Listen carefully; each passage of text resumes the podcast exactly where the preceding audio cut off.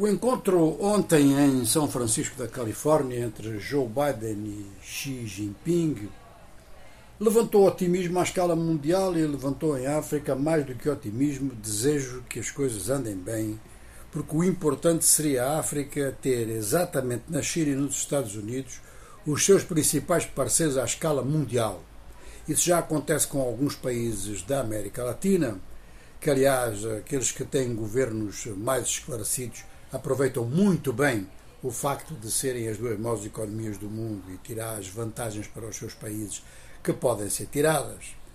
Mas no continente africano isso poderia significar até um pouco mais do que isso, ou seja, aproveitar a força económica de ambos, ver se ambos em concorrência aproximam os seus projetos e até as suas linhas de atuação, já vou falar porquê, ainda que em seguida não é impossível que a presença da China e dos Estados Unidos no continente africano pare com a vaga de conflitos. É uma vaga de conflitos que, como sabem, quando são muito sérios, obrigam sempre a intervenção estrangeira.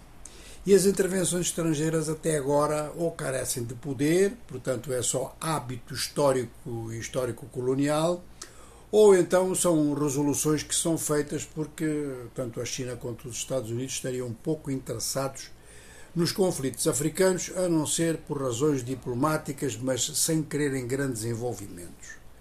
Se se envolverem muito em termos de desenvolvimento económico e se o desenvolvimento económico africano criar em África pelo menos alguns mercados importantes, eles vão mudar de atitude e serão um fator de resolução de conflito ou de evitar o conflito, que ainda é melhor.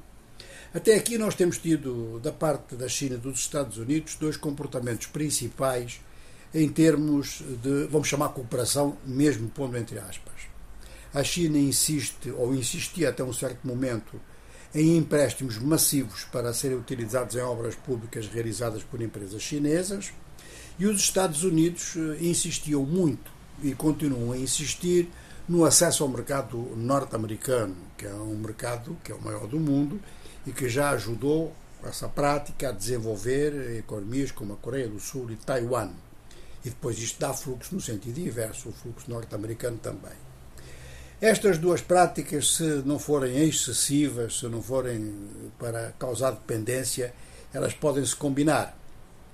O que é verdade para a África neste momento é considerar se este encontro é apenas o primeiro de uma série de outros e em cada um dois pequenos itens vão sendo resolvidos. Neste foram resolvidos conflitos eh, ou, ou, ou divergências em relação ao comércio de opioides.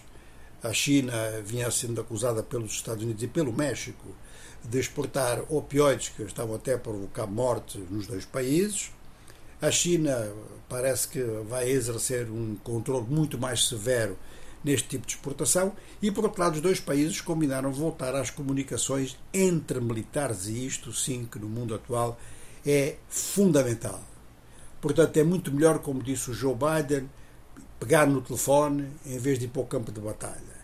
E é evidente, como disse Xi Jinping, que o mundo aguenta perfeitamente duas superpotências. Ora, é isso que a África quer e é aí que a África abre espaço para encurtar o tempo que lhe falta para chegar à decolagem para o desenvolvimento.